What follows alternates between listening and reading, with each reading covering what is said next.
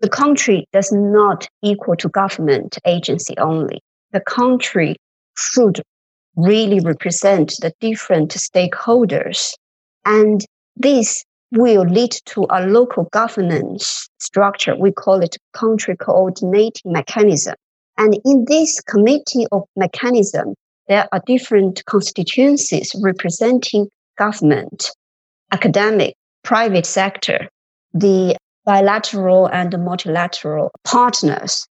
And very important, there are another two constituencies. One is really the civil society, another is the people and community affected by the diseases.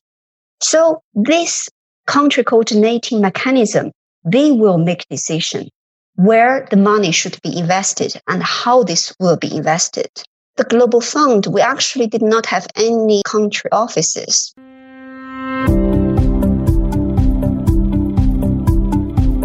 Welcome back to the Rethinking Development podcast. My name is Safa, and I will be your host as we speak with and learn from practitioners of all backgrounds and affiliations around the world. In our conversations, we aim to rethink ethical behavior and best practices through the lived experiences and personal reflections of different practitioners. Our guest today is Qi Cui. Ki is currently the Senior Fund Portfolio Manager at the Global Fund to Fight AIDS, Tuberculosis, and Malaria and focuses on managing a portfolio of infectious disease resilience and health system strengthening programs in the Philippines, Cambodia, and Thailand. He has over 18 years of experience as a senior professional in leading global health programs. She has especially worked to develop alliances with multi sectoral partners to catalyze investment in health for higher impact and to identify and mitigate mission critical risks. Previously, she served as program director at Marie Stopes International Organization in China, where her work focused on sexual and reproductive health and rights for adolescents and young people, as well as HIV AIDS prevention. She initially studied English literature before pursuing two master's degrees in international journalism and international humanitarian action. Keith, thank you so much for speaking with us today. Thank you, Safa. Nice to talk to you. Thank you. Maybe we can begin by first speaking about your earlier interests in English literature and journalism and what were the reasons you were first interested in those topics and what happened that later you became more interested in pursuing a career in humanitarian and development issues instead. Thank you, Safa. I would love to say there is a logical theme for my career and study path, but unfortunately, is not. So I'm a Chinese, born, brought up, and educated in China. And I grew up in an average working class community like most of Chinese families in 1980s. It was also the time when China started its reform and open up policy, which reshaped China almost in every aspect of the society ever since. It also led a fundamental departure from the traditional norms of group conformity individualism and diversity. And such change actually has influenced my education or life or career choices profoundly. So the first choice happened in 1993 when I had to choose which university to go and which major to take. But instead of following up the expectation from my parents to pick up some topics practical and leading to a stable career like medicine, finance, or teaching, I decided to take something totally unknown, that is English, as I was curious to learn something very different from day to day life and expected English would be a key to open a door to a brave new world. So indeed, I took a good look at this new all the old world of Shakespeare and Hemingway in my university period. So I thoroughly enjoyed it. However, the literature world was kind of too calm for a 20 years old young graduate to pursue the rest of the life as a career. I remember during that period, I came across a book written by a very famous, maybe one of the greatest journalists her name is uh, Oriana Fallaci. And her coverage of war and revolution and her revealing and aggressive interviews were a great inspiration for me. So I thought I wanted to be like her. Then I decided to learn journalism and to become a reporter with the expectation to explore and present different views from different groups, triggering more discussion, understanding, and changes. So after a few years of working as a press journalist, mostly focused on the hard news like political and economic topics, I started to question myself if any of my reports indeed improved the understanding between different groups, or if I was just repeating similar analysis and critiques without any positive impacts on the people's life. After all, I spend most of my time as journalist sitting in different press conferences, gossiping with odd reporters, pressing the interviewees for some catchy responses and rushing to finish articles before deadline. And then I move on to the next topic, which can catch the eyes. So I was in a period to really have the doubt if my job was real or really useful. So in 2002, I got an opportunity to work for an international NGO that is Marie Stopes. I was immediately attracted by this idea as that job represented a complete package of new things. The NGO at that time was a new concept for China. And the project is a combination of both public health and education. And the target group were actually adolescents and young people whom I felt I could easily relate to. And the projects could use my skills in English and communication and writing. So all seemed a perfect fit except one key shortcoming. That is, I had absolutely no idea of the main topic for that project. That is about sexual and reproductive health and rights.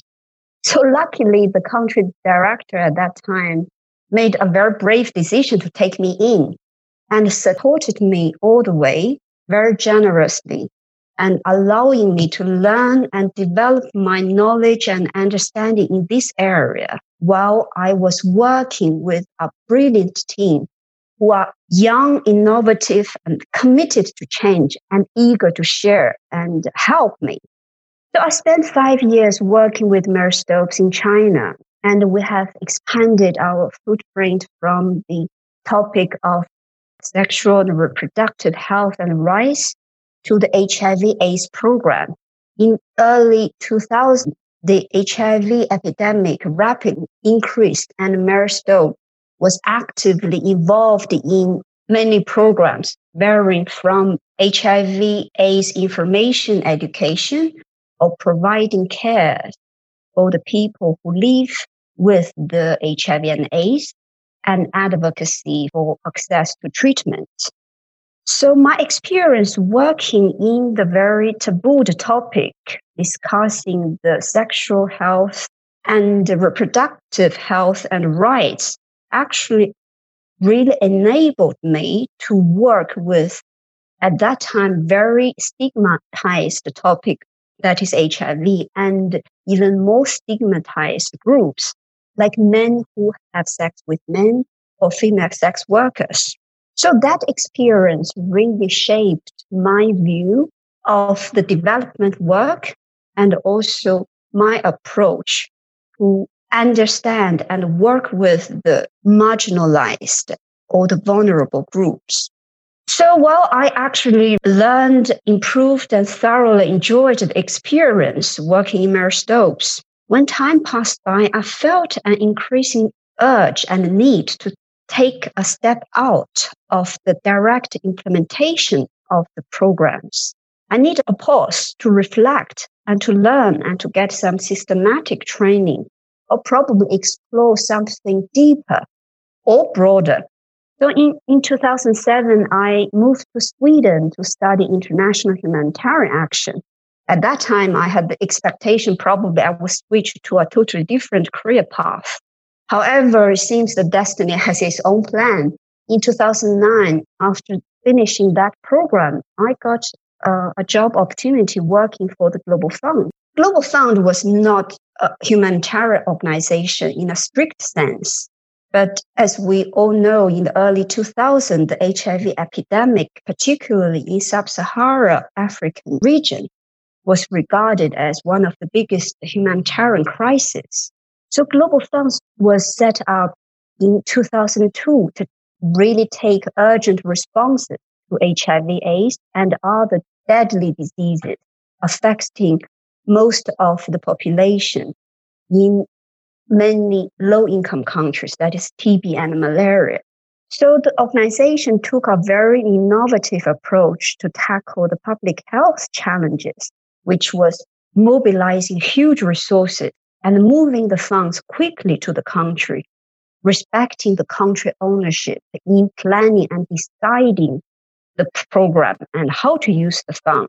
On the other hand, adopting a very strict performance based financing principle and implementing a very robust financial and programmatic monitoring measures. So again, like a few years ago, I was very excited by this combination of new approaches. And I was quite impressed by the vibrant and diversified team working in Global Fund. So instead joining the classical humanitarian action, I joined the Global Fund and worked there since then. I've been uh, covering most of the Pacific and Asian countries in my decade working for Global Fund and also expanded my experience and uh, scope work to some African countries. So that is my story, and I'm afraid there has not been a coherent theme. And rather, it's more like kind of improvised jazz with unexpected changes triggered mostly by my curiosity. That's it. Very interesting and fascinating. And it's such a comprehensive overview of your experiences. And now taking it maybe a few steps back, you mentioned the experience you had in 2002, starting out at Marie Stopes. And at that time, it was a the NGO concept was a new concept in China, you mentioned, and you were working on taboo topics and with stigmatized groups in that work, what were some of the challenges you faced in terms of raising awareness or working within kind of the civil society and also maybe with partners? What were some of the issues that had to be addressed and overcome? And what did you find to be effective ways of working around those and uh, navigating those? Mm. So, first, I think I benefit from my ignorance, if I could say that. Since I know nothing about this taboo, I only know it is not the topic in the tradition and culture for China to really even talk about it. But it does not mean the challenges did not exist. And uh, when I started, I actually learned a lot from the country director. She set a very I would say, kind of role model for women leadership that is really delivering and tackling some of the challenges in a very calm and open minded way. She is firm and strategic, but she also demonstrates a huge humanity by listening and offering the solutions together so I think this approach really calmed me down and also encouraged me to take up this probably one of the most difficult topics to discuss with the educational officials, schoolmasters, or the teachers association or the parents representatives. And it's actually surprisingly well accepted. It's not like people turned away and regarded this is really taboo. I didn't, we did not want to hear it. Rather, they shared their challenges. They have observed the students, the young people from 12 to 17 years old. That is so natural. They were encountering all these challenges. And that is almost two decades ago. There were no internet. There were no wide access to the information. But people grow and they would like to know their body and their sexuality and how to really protect themselves from the diseases. And most important, to really have the confidence for what they feel right. And all these challenges, the existing establishment did not have tools to address it. So instead of being enemy, which I perceived before I started working it, they were sharing their challenges and concerns, and they'd like us to really provide some practical and feasible, let's see, skills trainings so they could help the students really sail through this turmoil period and how to really reach this, let's see, initial openness. I think that is the approach I learned from Lily, um, the country director of Marie Stopes. That is to name the issue openly and in a calm way to listen to their challenges and then explain what is our strength and what we can help. It does not always solve all their challenges. And in most of cases, particularly for this sensitive topic, the initial reaction from the school and from the educational official was, yes, it's very good. You can help us. So please go to do that. So that kind of attitude in the very beginning was viewed as an easy access. But in the long run, it's not sustainable because the project will finish in a few years if the real stakeholders were not really involved or accept or even be trained and supported in their capacity and skills to address that, it will just die away. So the second step is really we were expanding our partnership, all the support from only the adolescents and students to the, we call it gatekeepers or the stakeholders to actually discuss how and in what ways they would like to address this. And particularly in the very conservative culture and context. So that is the second learning lesson. When we try to really deliver some service which is very right and for the target people, always need to actually analyze how to get access to them. And when we analyze those stakeholders, they are not only the barriers. Rather, we should work with them and to actually, if possible, transform their attitude and establish a team work because they will also benefit from the changes. So these two things actually proved successful. And now if we really look backward, I think that very initial project has triggered a lot of structural changes. I think in 2007 and 2009, from China in the province we have been working with, actually from the educational department. They organized the teachers and the doctors as well as the representative from the youth to develop the first ever curriculum tackling the issues related to the reproductive health, the sexuality and the rights, and even raised the topic and discussing about LGBT issues.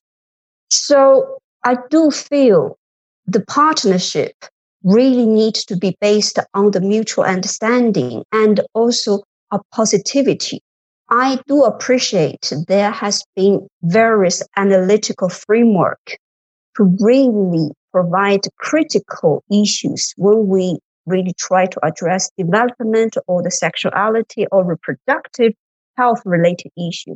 This help us to analyze where the weakness and the challenges are However, my practice or experience has brought another perspective. That is, this has to be translated into day to day work. And day to day work means we work with people. And I do believe people can change. So this is about the challenge and how we actually work around or try to address the big gaps and challenges. So this probably um, changed quite significantly over the decade in the area of SRHR, mostly because of the political changes. However, this actually really increased my confidence and the approach to really work with the marginalized group, also work with the perceived taboo topics in the conservative environment. And it actually can work. It takes time and there are ups and downs in the process. But if we believe this, this is right and we also believe people can change and they have the agents and they need support to change. Even when we talk about government, this is not a unified one identity and they are people behind their identity or their titles. That's where I think the possibility exists. Mm. That's very interesting and it's very nice to hear that you you think that it triggered structural changes although it takes time and it, it, requires the belief and the effort and the everyday working with people that in the end it can have a structural impact. After your time there, you mentioned you went on to study in Sweden. Were you looking to work in other countries? Was it your plan to get work experience outside of China, or is that something that just happened? The opportunity just came up? Well, I think it's a combination of all of this. I've been working for five years, and before that, I have been working three years as journalism and I studied English. So I was actually really caught in the middle. That is the very fast changing reality in China. There have been so many challenges and also new things happening almost in every part of the society. And I also benefit from this opening up. And when I said NGO was a totally new concept, I had no idea what NGO is because where I grew up, like but China at that time, there was only one concept that is government, which is supposed to take care of everyone from the birth till the death. And only after the opening up, there has been another increasing power that is the business and that represented by the private sectors. And gradually, the civil society idea, the non-government organization this concept was introduced through different cooperation programs. So all these changes really opened up my view and also increased my interest to compare different society and different cultures. And as I also said, after a few years working in the field, I felt the need to really step out from this day to day management and implementation work to have a, a more theoretical reflection and to improve myself systematically in the area of development or management or the civil society. All those are the new topics for me at that time. And I also want to try something new. As I said, if there were any theme really underlying my career in and out and left and right. That is my curiosity. So yes, I think it's combination of curiosity and the interest of knowing different country and have a much broader view and understanding at the global level. And also it came with opportunity. And I still remember it's not directly linked to the choice of Sweden, but we had a project uh, working on the human rights issues for the HIV affected population and community. And we have a joint workshop. We invited a South African human rights activist who was actually really inspiring to bring the different experiences working in the human rights and humanitarian areas to address the challenges facing the people living with this disease. So that really inspired me to say, look, I want to learn more and I want to know how the other countries are doing. But I had no plan at that moment to say, yes, I must come back, although that probably is the strongest wish from my family. But I just actually um, followed the flow. I see. Yeah, absolutely. Very interesting. And with that curiosity, eventually, as you say, you accepted a position at the Global Fund. And there are many aspects of your work there. But of course, one of them is developing partnerships, facilitating partnerships, and especially among different sectors, among government, among civil society, private sector, all the different areas and groups that are involved. What are some of the maybe challenges you faced when it comes to trying to facilitate collaboration or get different actors and stakeholders to work together, especially in a context where they all maybe have their own interests as well, or there's also some political interests and a political context within the discussions? What have been some of the observations you've had or the reflections you have about how to make those collaborations impactful despite any of the political clashes or tensions that maybe happen sometimes? Right. So, Global Fund, as I said, what attracted me is a very new approach to really help the country addressing the public health challenges.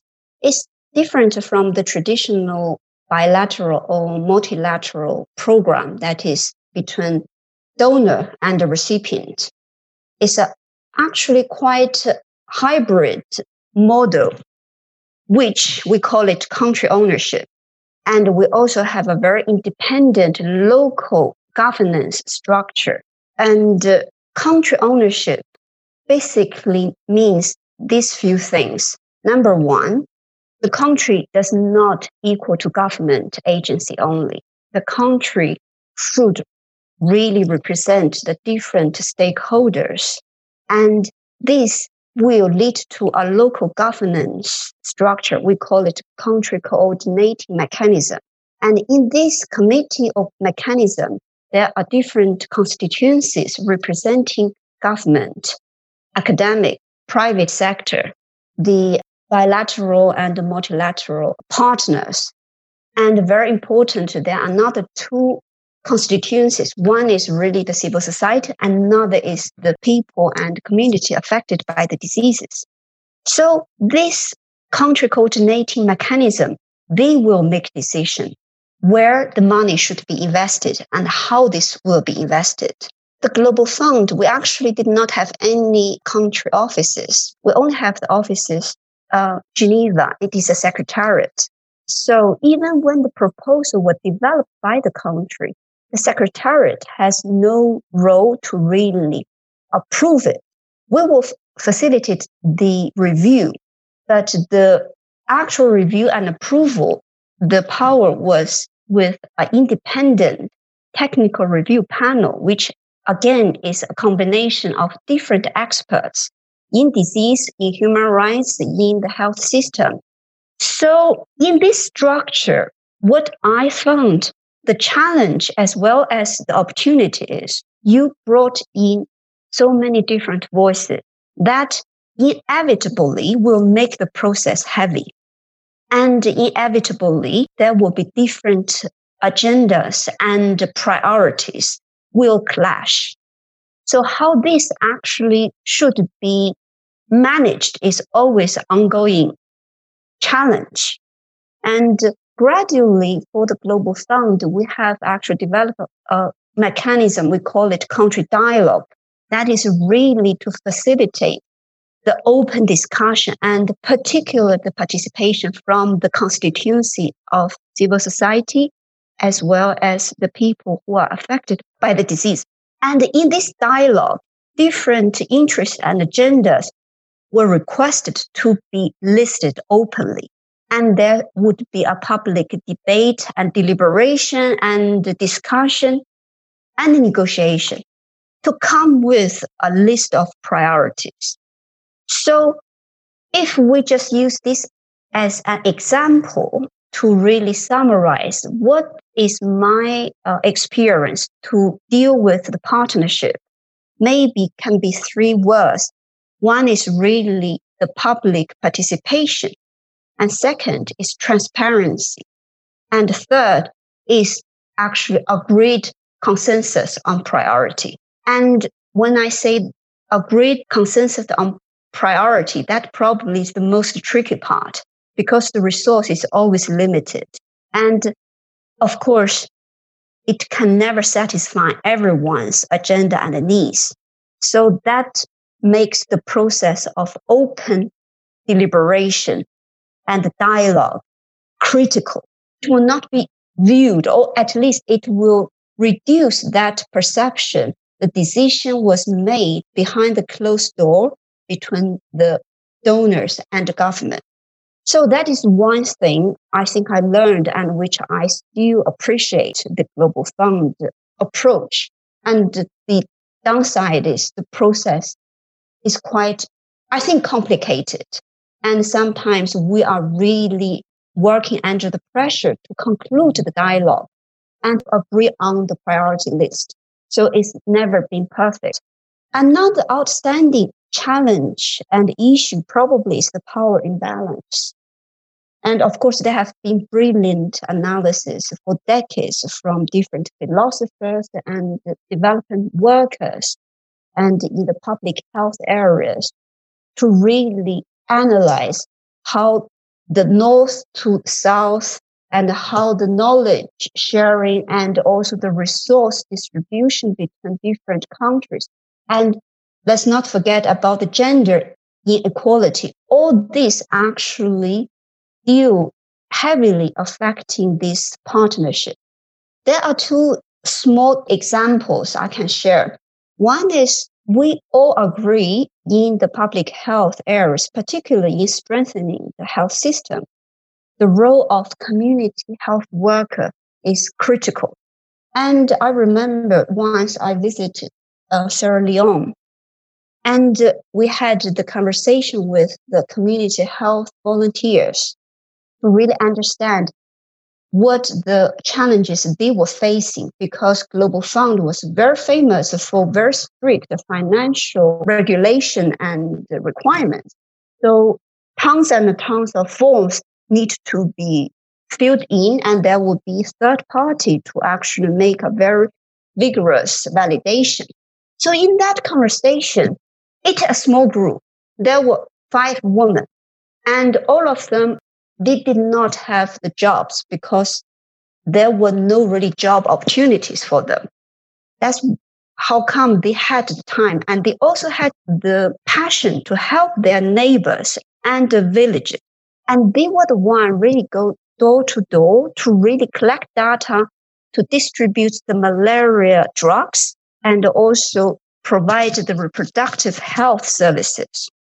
But surprisingly, for that two hours conversation, 90% of the time of discussion were happening between our team and their leader. That leader was a man, also coming from the community, very passionate and also very good, eloquent in explaining the challenges. But during that conversation, I always had that uncomfortable feeling. That is, when we talk about community health workers and we see majority of the work was done by this woman.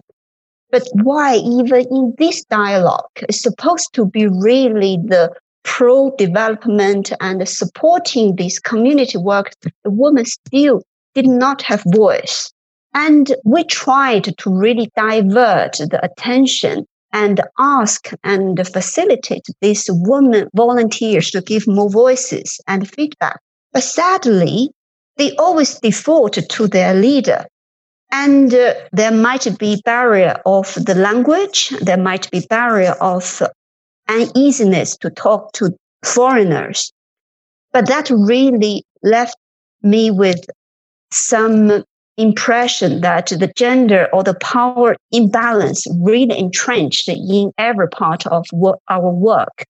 So when we talk about rhetorically that we should address the gender imbalance in every part of our program, how we can really translate this into this very detailed, let's see, activity. We should not only hiring more women, we probably should do more to facilitate these women volunteers to have more voices to be heard.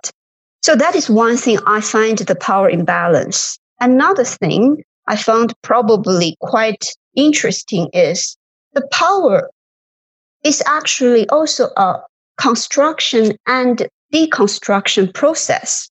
And that is a combination of different hats.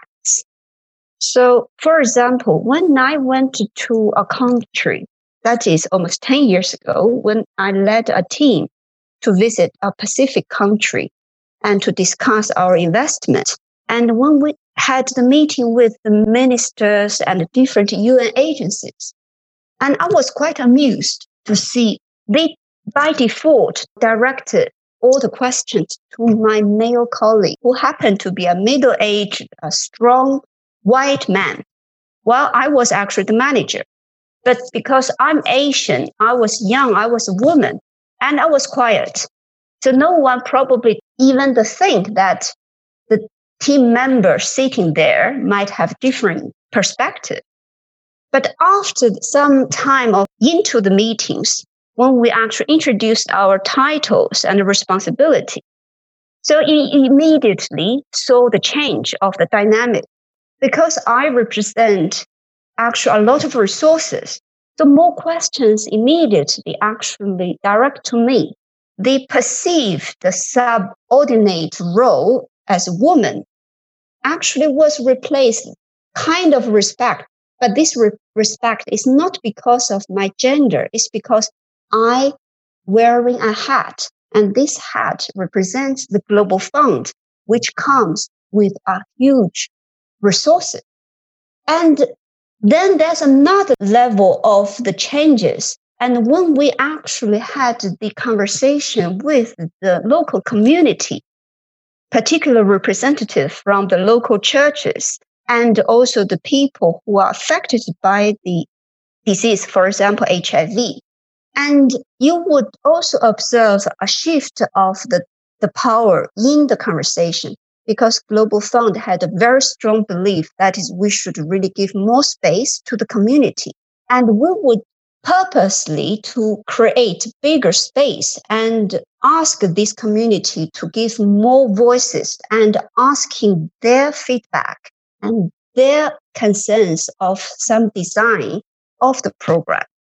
So in that kind of conversation, you will hear the community voice more than the voice from the ministers or the, from the UN agencies. So from those experiences, I believe that the power was not predestined and it actually is a fluid process and we need to actively acknowledge it and challenge it and also change it. Absolutely. What a strong and striking example of the power dynamics that you're mentioning and we're talking about, especially how, as your example showed, the power dynamics exist within the partnerships and the communities you're trying to work in, but also amongst yourself in terms of your colleagues and your partners and how it comes up in all types of different ways and in different contexts. You mentioned the different impressions and the different power relationships that exist in terms of a gender lens, in terms of a resource lens. In your own experiences as a leader, as a manager, as a woman in a position of power,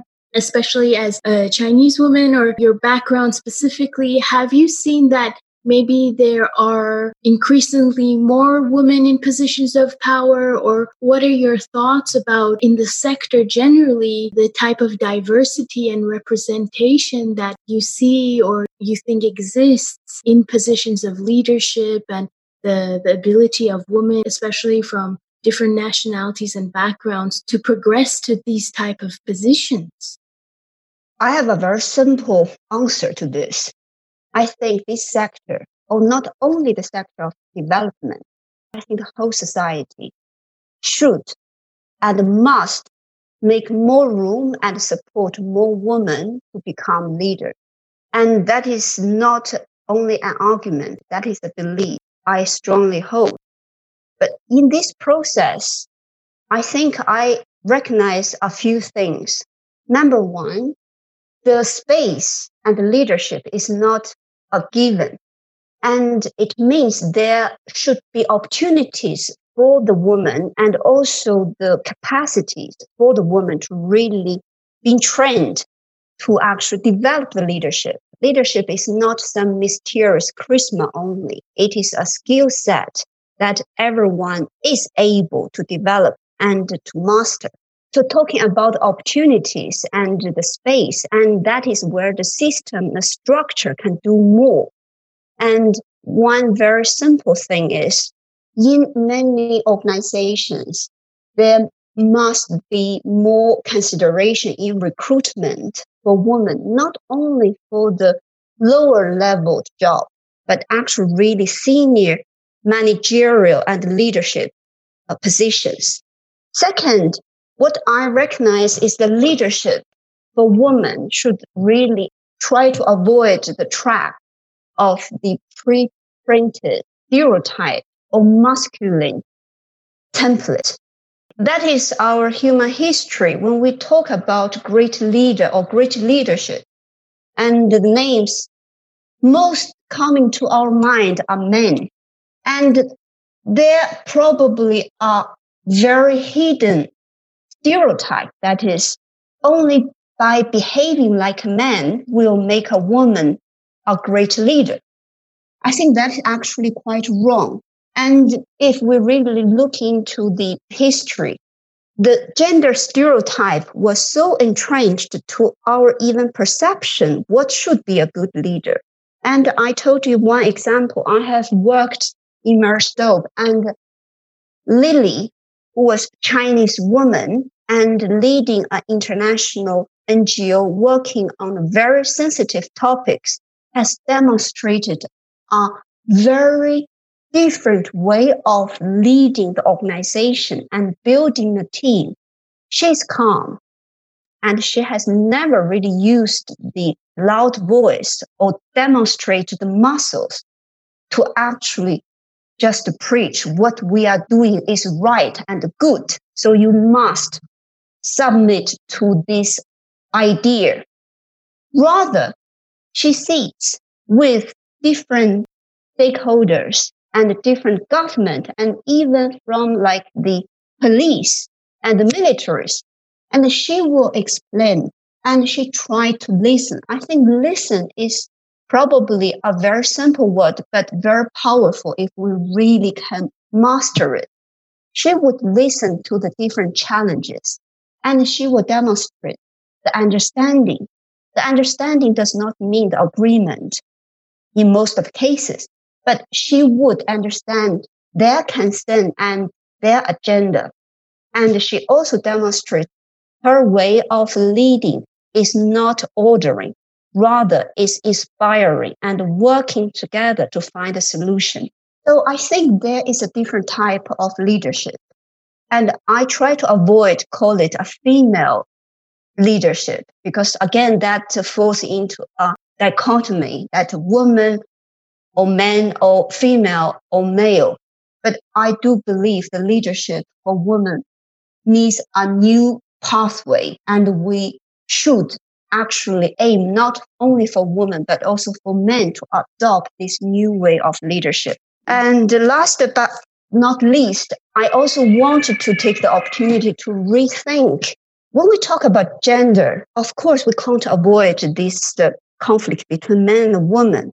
But from my background working in the SRHR area, and I think sometimes we should probably think much broader and elastic because gender is actually a quite big, broad spectrum.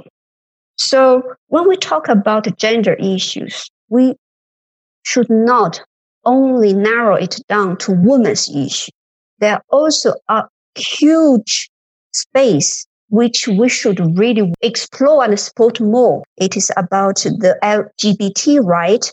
It is to understand and give voices for those sexual minorities. And particularly, these are the groups disproportionately affected in the areas I'm working with, such as HIV and AIDS.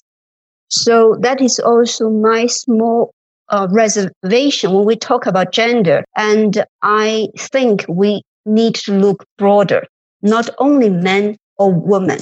Absolutely. I think that's very well said. Those considerations have to be at the top of mind in everybody's work relationships and their own understanding. Uh, you mentioned that at the Global Fund, it's a hybrid model and there's a local governance structure. But I also want to ask you about the part of your work as a fund manager where you're providing investment, you're providing financing, how do you ensure accountability and transparency and that the funds are used correctly? Or have you ever had experiences where there were maybe issues or challenges around the management of the funds? And in that case, what were some of the ways you dealt with that?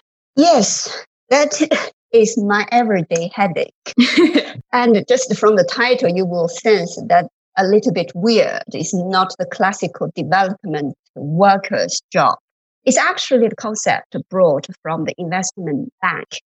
So when I talk about global fund, we have a very strong gene in our management. That is, we are very keen and strong in the financial management and monitoring system. So in the very beginning, when I joined the global fund, I really need to learn a lot, which was so fascinating because the colleagues from financial department really brought a very new set of perspective to analyze the programs.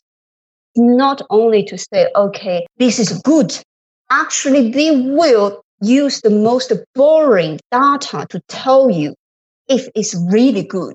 And they might sound very dull because we are talking about money. But unfortunately, even in this work, money probably one of the most important tool. And their motto is follow the money. Know where the money is really invested. If we have a program saying we want to really put additional 100,000 people into treatment, but if we analyze the budget, half of the budget, if go to hiring people, paying for the travel related cost, naturally you will actually have the question, how this will put additional 100,000 people into treatment. So I think that is a very powerful tool. And for Global Fund, the request for the financial transparency and reporting probably are excessively difficult if I can actually use that terminology. We have been hearing the complaints from day one. This probably is the shortfall when we want to really ensure a very transparent reporting. So there are a few layers. First, we call it a principal recipients. This is a terrible um, terminology, but let's use it and they have a very detailed reporting template. And instead of just from them reporting to us, we have a locally hired funding agency. Usually they are the auditing firms. They will come validate the expenditure report.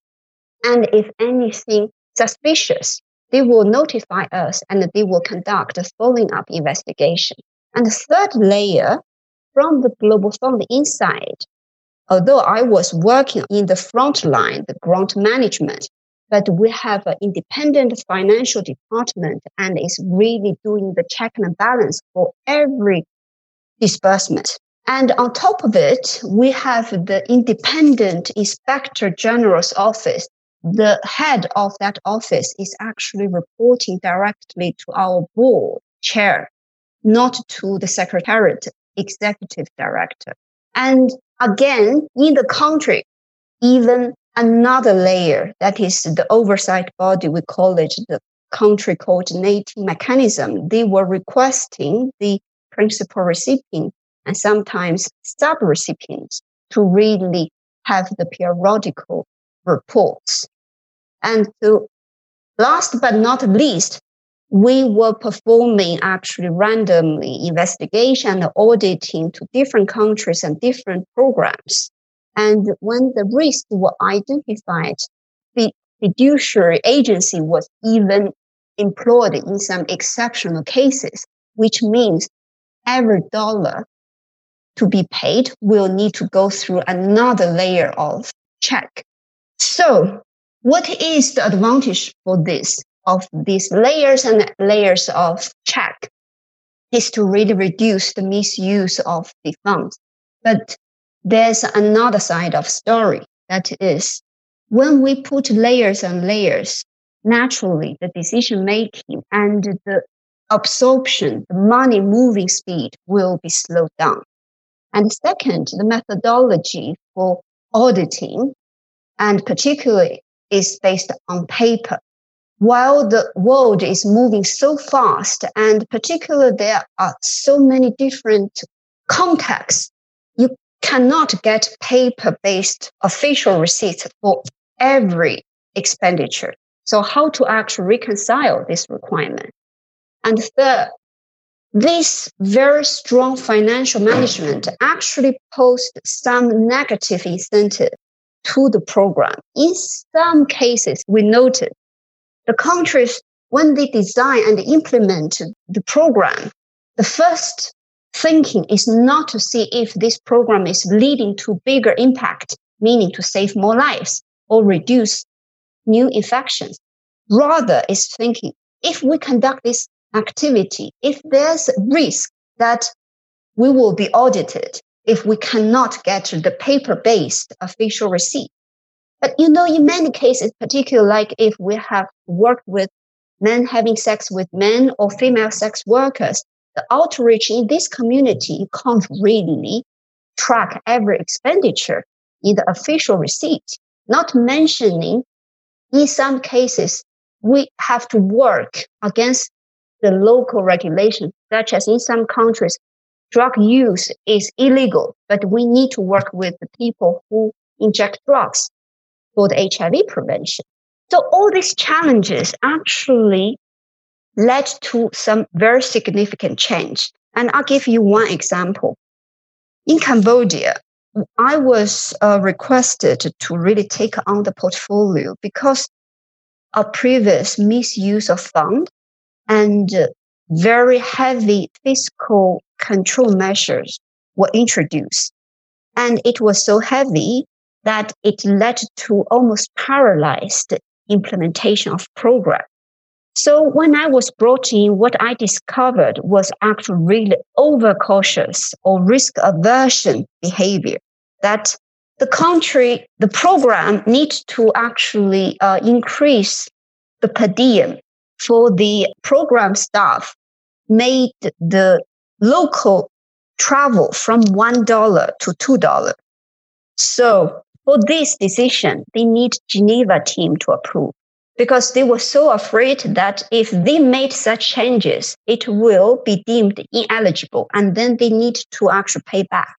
This actually really became a huge obstacle because if every action they are going to take is based on if this will become ineligible, then I'm not going to do it. Then as a result, no one is going to leave the office to actually go to the field to do the real work. So this small example just try to give you a flavor when we have overly heavy hands to the fiscal or paper based financial management, the program implementation suffered. So we had to actually find a balance. The balance is really to develop a different risk mitigation approach. And living in the real world, this is not just one way or another. We actually need to adjust in different areas with different threshold and different approval procedures. But ultimately, to start with the changes, we need to rebuild the trust. The trust, once destroyed, become, I suspect you, or you did not believe me, then any changes would not really um, happen, or it will only happen on paper. So that is my experience about the conflict or tension between the financial control vis-a-vis the program implementation towards impact. And in terms of transparency, as Global Fund, one of the top organizations to really disclose most of the documents, including the budget and expenditures on the public website. So the donors and the community and the civil societies can really review, track, and challenge us. Last but not least about accountability, I think accountability is really mutual. Being mutual means we share the risks and we actually hold each other accountable. It should not be the way that I give you money, then you do what I tell you. That's probably very wrong. It is actually should be changed to yes, we act as an investment banker, but we invest in the public health. So if we have to invest in a joint venture in this country, then I tell you what I can do. That is actually I bring in the, the money, the resources, and also bring the internationally established guidance, drugs and diagnosis kits. And from the country, you also bring your commitment and make the upfront commitment and requirement agreed. And then we actually follow this. Of course, in reality, this is not always working. We always need to negotiate and monitor and to actually push each other. Without the upfront agreement on each other's roles and responsibility, the accountability will become only a one way tool. That probably will not work. Right. That's very powerful. I think the idea of accountability as a two way street and it being mutual. You also touched on risk aversion and creating kind of a different risk mitigation approach that is different for each context. And part of what you mentioned that the fund also does is innovative approaches, maybe moving money faster, when it comes to innovative solutions and trying to achieve impact, strengthening health systems, do you ever maybe feel frustrated about the pace of change or how long change takes or the process or what have been your experiences in terms of the time that's necessary for these processes these approaches even if they're new innovations to work to be implemented to have more sustainable change and you know that tension with time? Yeah i guess we all had a dream that what we preach will actually be realized probably in three years. That is our funding cycle no, it is impossible. And I think we are frustrated. But on the other hand, we probably are also the slave of the short time frame because the way we are measuring our achievement, also measuring the impact, are usually based on the defined duration, like in Global Fund is three years. So within three years, we really want to see a big change some we can achieve, like the put more people on the treatment or get more people tested for HIV. But some underlying challenges cannot be changed over time, over three years, probably over 30 years. And that underlying things, such as the inequality, the power imbalance, and the right to access to the primary health and quality services will actually take longer time. And I still keep the positive attitude because I see the changes. And also, if we actually look in a, a little bit longer time frame, you will get more, I think, data to support this positive attitude. There has been a very famous Swedish statistician and physician. His name is Hans Rosling. And he actually developed a very interactive website called Gapminder. He demonstrated in the past 50 years or even 100 years how we human society progress despite all the challenges and just give you very simple data. The life expectancy in India in 1950 average was 35.5 years old. And the data in 2018 is 69.5 years old. It's literally doubled. That is over 50 years. So changes happen and change will take time. I feel we are impatient because the change takes actually not a linear way. And sometimes we go one step forward and probably two steps backward. But that probably is the process when we really want to make the fundamental changes in the structure. And coming back to your very um, concrete question, are there any changes in the financial model we are working that can be addressed quickly? I think we are now moving to more and more result based funding. That is another innovative approach to really address those paper based trail financial measurement to really measuring the outcome or impact level. And again, this process will not just happen over um, three years. This takes time to even get the agreement from the donor community and from the different countries. I'm not talking about the countries who give money to the global fund. I'm also talking about the country who receive the fund and from their system, how they actually will accept it and set a different system to monitor the outcome and monitor impact.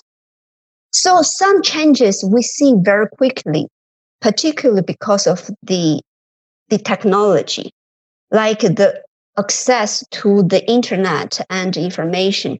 And when I look back 15 years ago, I was supposed to develop a newspaper discussing the sexuality. And nowadays, you would just laugh at this idea that the newspaper was controlling information flow. Now everyone can get the information if they want. So I also have the kind of rosy, probably very wrong optimism that the new technology will bring kind of a revolution we have been struggling for decades, such as the equal access to health and the data generated from our behaviors and consumptions, like buying what drugs and at what place people will buy condoms, for example, will also give us more accurate analysis and guide the program to have more targeted intervention. And of course, there are again the downside about the privacy and the data integrity. But as all the new changes, it is actually upon to the people how we want to use it. We can't really stop just because of this fear it might be misused. Hence, we should actually not consider it. So that is my perception and also my hope. Mm-hmm. Yeah, absolutely. Very interesting. As you say, there are challenges, but that can't stop the process. And maybe just changing the time frames in which we work can help in in maybe mitigating some of the, the challenges or frustrations that come up. Now, in the time of the coronavirus pandemic, how has maybe your work been impacted, or what are your thoughts in terms of uh, the consequences of it, broadly speaking, in the sector that you work in? Yeah, I think this pandemic has really changed our daily life dramatically, just almost overnight. And uh, it also actually raised a lot of questions which have not been answered, but it became so urgent. That is, the pandemic is actually knows no border. So in order to address this issue, what we need is actually much closer solidarity with different countries rather than isolation. And this approach is not only to combat the pandemic of COVID, but actually also address the other underlying challenges as the social injustice, human rights, particular access to the quality health for everyone. And the second, what I reflect is the COVID, because of the impact coming so quick and broad, and it actually shadowed and sometimes even crowd out those other, if I'm only talking about health, the other health programs. In the past two months, we have observed a significant reduction of like the TB notification and HIV case testing. So it came with a very heavy price. That is, other people suffering from different diseases actually not only pay the price of the COVID, but also pay the price of they cannot get their services. So that is actually a very urgent request for us to think and to act very quickly because we can't really sit on our mandate only for three diseases. We must really work on the cross-cutting health system issues and to help addressing some most urgent needs brought by the COVID to the health workers and volunteers in the field. And the last but not least is only an individual reflection because there have been tons and tons of interviews, articles analyzing the COVID and the impact and the responses. But as individual, I actually started rereading a book, which I read probably 20 years ago by a French novelist whose name is Albert Camus. And he wrote a novel, The Plague, in 1947. And the story, the actions and analysis of people when facing the plague was exactly the same what we have been through during COVID. And it seems we have not really progressed too much how we should really respond. But probably that is part of human nature. And uh, I think in that book, which I actually really like, that is the attitude as individual level, how I can embrace the challenge and can move on. And he said, so there's no question of heroism in all this. It is a matter of common decency. That's an idea which makes some people smile. But the only means of fighting a plague is common decency. And in common decency, my understanding is actually showing the empathy, taking your responsibility to protect yourself and also help your neighbors, your community, and unite and to really fight against diseases. That's so well said. And I think it's a perfect place to wrap up the conversation. I've learned so much from you, and there's so much I'd love to go back and listen to again. Thank you so much for sharing your thoughts and your honesty and all the wonderful ideas and contributions you shared. It's been absolutely a great, great pleasure to speak with you. Thank you. Have a, very nice afternoon, and uh, thanks for the opportunity to talk to you. As always, thank you to our listeners. I really appreciate your attention and value being able to facilitate these important conversations for all of us. As we are nearing the end of the second season, I'd love to hear from you. I have created a short survey for you to fill out to share your feedback. I'll post the link on our Medium blog and social media platforms. Please take a few minutes to fill it out. If you want to support the podcast so that I can continue to bring you more great episodes, the best way to do that is by going to Patreon and becoming a supporter. The address is www.patreon.com slash rethinking development. There you can sign up for various levels of monthly monetary support or paid subscriptions. There are different subscription options and each comes with its own exclusive rewards and perks. Your patronage is what will help me create a third season featuring a range of different practitioners. Thank you again for tuning in, and I look forward to sharing similar conversations with you all next time. Until then, take care.